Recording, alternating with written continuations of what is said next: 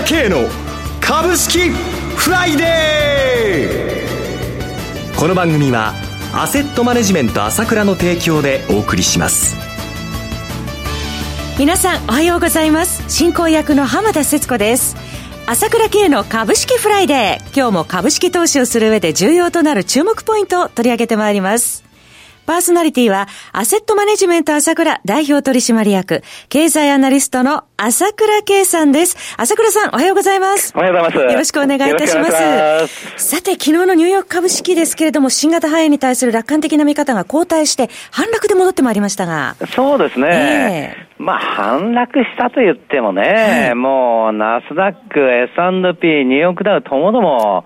ここまで大きく上げてきてるわけですし、昨日もね、ニューヨークダウ120ドル安ということですから、上げ幅から考えればもうほとんど下げたうちに入らないっていうか、実質はまああまり気にしてないと、まあその米国の市場に関してはね。最高値更新していたというところがありましたもんね。そうですね。もうそれどころか、本当にニューヨークダウの3万ドルとナスダックの1万ポイントが見えてきているということで、はい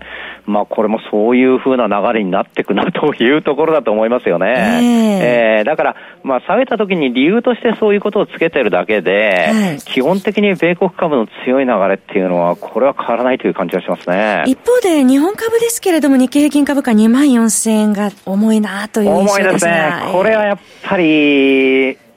方ないかなという感じがしますね。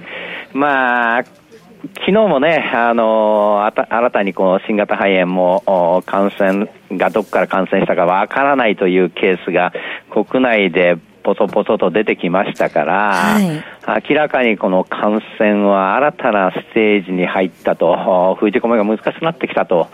いうことになってきましたので、この辺に対する不安感っていうのがこれからまた出てくると思いますよね。はい、でそういうニュースがまたさらに連日のように、まあ今までのもそうですけれども、まあ報道されるということになりますので、やっぱりちょっと気分的にも上値は買いづらいというところはやっぱり出てしまいますよね。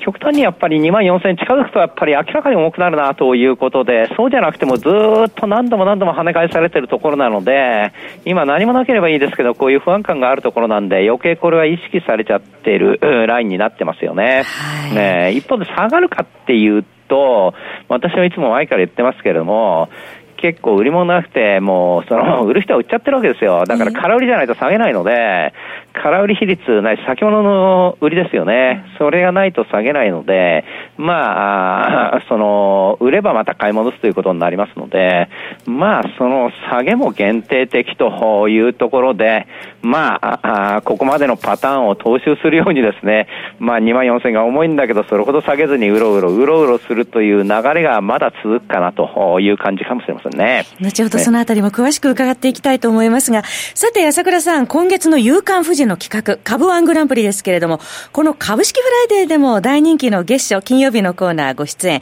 株式ダービー担当していらっしゃるアセットマネジメント朝倉取締役の長谷川さんが参加されているとのこと。まあ、現在トップを走ってらっしゃるそうですが、さすがですね、長谷川さん。そうですね、やっぱりね、えー、実力出してるなという感じですけれどもね。まあ、本当に、この、今、ダントツでトップ走っちゃってるという か、いや、さすがだなということで、いや、なかなか強敵ばかりなんで、あれ、えー、プロばっかり出てくるんで難しいんですけれどもね。はい、ただ、ここで、まあ、放送聞いてる人はね、まあ、長谷川がトップかって言っても、まあ、そうだろうなっていうふうに考えちゃうっていうか、まあ、過去何度も、こう、月間優勝してるわけですしね、えー、グランドチャンピオン大会も出てるわけですからね、はい、もう当たるっていう、彼の銘柄が当たるってことは、この放送聞いてる人よく知ってると思いますよね。実力の持ち主そうですよね。ね、カバングランプリっていうのは、その、夕刊富士でやってるんですけども、まあ、時価総額100億円以上のね、3銘柄、1ヶ月の合計パフォーマンスを競うという、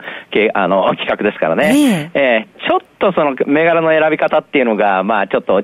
ちょっとテクニカル的になるところもあるんですけれども、まあやっぱり勝負銘柄ということで1ヶ月で勝たなきゃならないので、やっぱりそういう意味ではその出した銘柄見てて本当面白いと思いますよね。えー、まあそのどんな銘柄出したのかなっていうことに関してはまたね、あの来週の月曜日、えー、夕刊富士出てきてますので、その辺参考にして楽しんでもらいたいと思いますね。2月17の月曜日ですね。はい。その長谷川さんのご活躍楽しみにしておりますが、朝倉さん、長谷川さんのとっておきの銘柄もっと知りたいっていう時は何がおすすめでしょうかか？そうですね。あの、長谷川の銘柄ですと、あの、月間に出してる、あの、朝倉 CD ですね。これまあ、聞いてもらいたいと思います。まあ、70分にわたって話して、私も70分その経済状況とかいろんなことを話してるんですけれども、えー、前回のやつなんかも非常に参考になる話をしたなと自分では思ってるんですけども、はい、まあ、長谷川もまあ、大体6銘柄か7銘柄ぐらい紹介してるので、えー、これ面白いと思います。で、今回のカバングランプリで取り上げて、まあ、一番上がってるのはファーマーフーズですね。それからインスペック、2つがボーンと上がって、長谷川がトップということになったんですけれども、はい、実はこれね、え先月の月間朝倉 CD で紹介してるわけですよ。そうなんですね。1月27日ですから。えー、えー、だから、そこから比べただけでも、ファーマフーズもインスペックももう5割から6割上がっているので、やっぱりね、その朝倉 CD 聞いた人ラッキーだったな、というふうに思いますよね。それ他にもこれだけじゃなくていろんな銘柄紹介してますので、まあ今月もね、ぜひ聞いてもらいたいと思うんですけども、今月はね、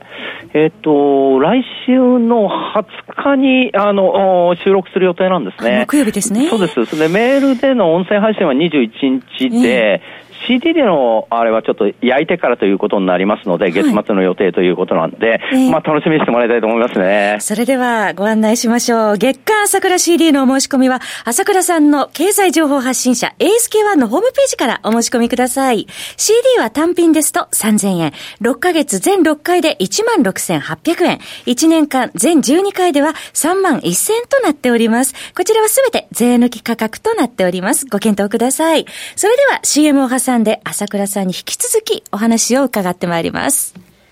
鋭い分析力で注目、経済予測のプロ、朝倉慶。日々のマーケット情勢や株式情報、個別銘柄の解説を、朝倉本人とスタッフが、平日16時、メールでおよそ7分の音声を無料で配信中。株の判断に迷ったら、朝倉慶。詳しくは、アセットマネジメント朝倉のウェブサイトへ、本日の市況解説無料メールマガジンにご登録ください。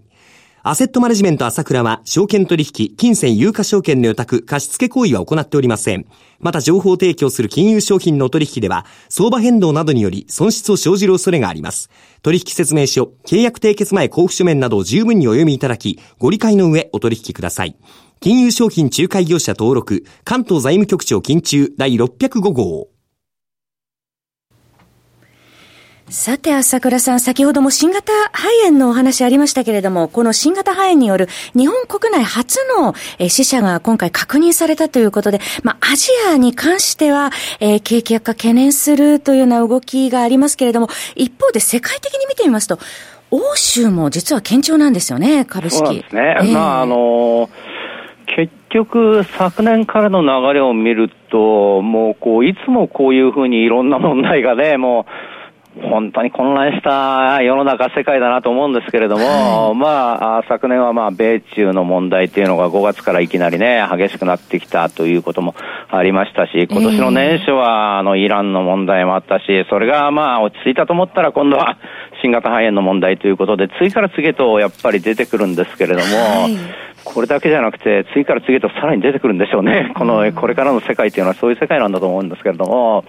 まあ、その度ごとに、こう、相場がやはり揺れるんですけれども、はい。えー、結局、それが、まあ、金融緩和を世界的に引き起こしということで、いつも言っているように、お金の逃げ場がないので、結局また、それをちょっといい、おしめ返って、その、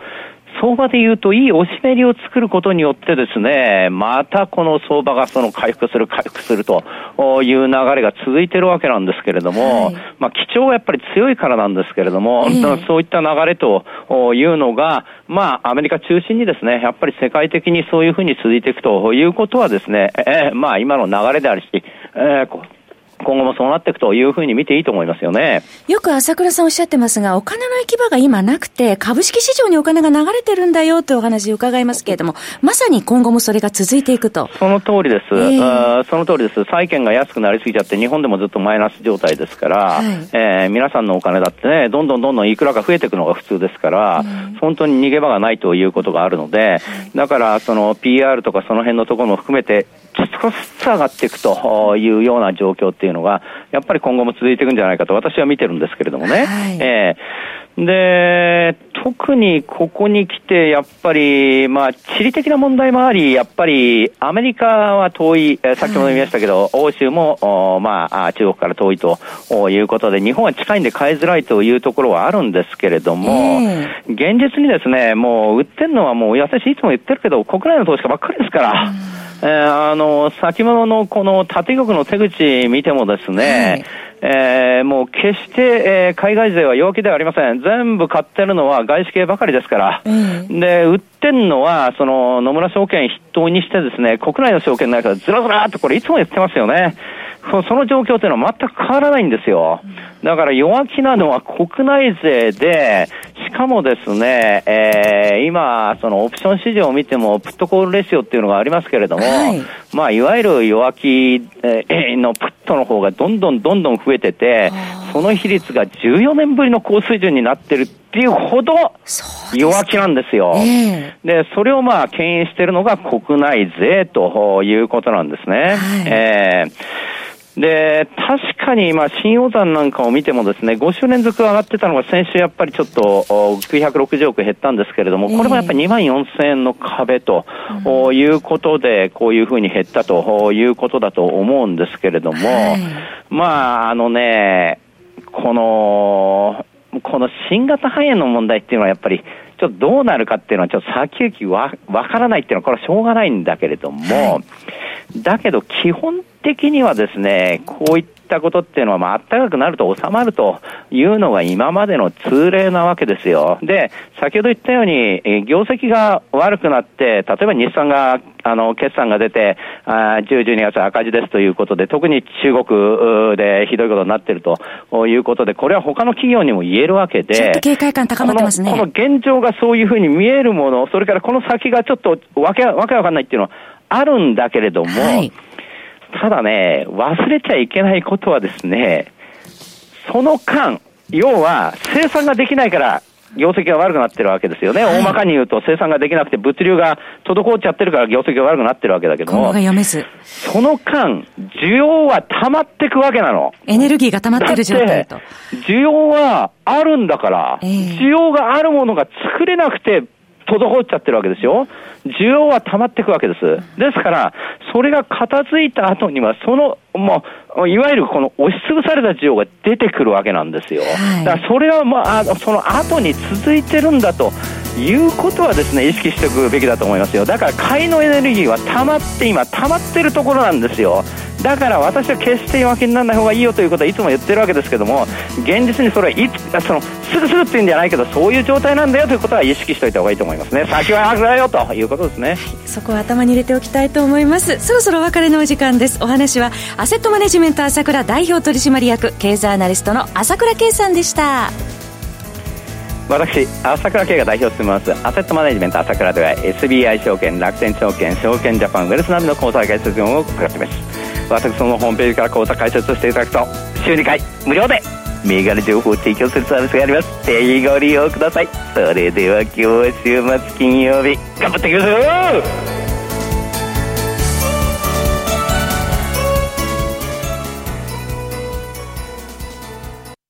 この番組はアセットマネジメント朝倉の提供でお送りしました。最終的な投資判断は皆様ご自身でなさってください。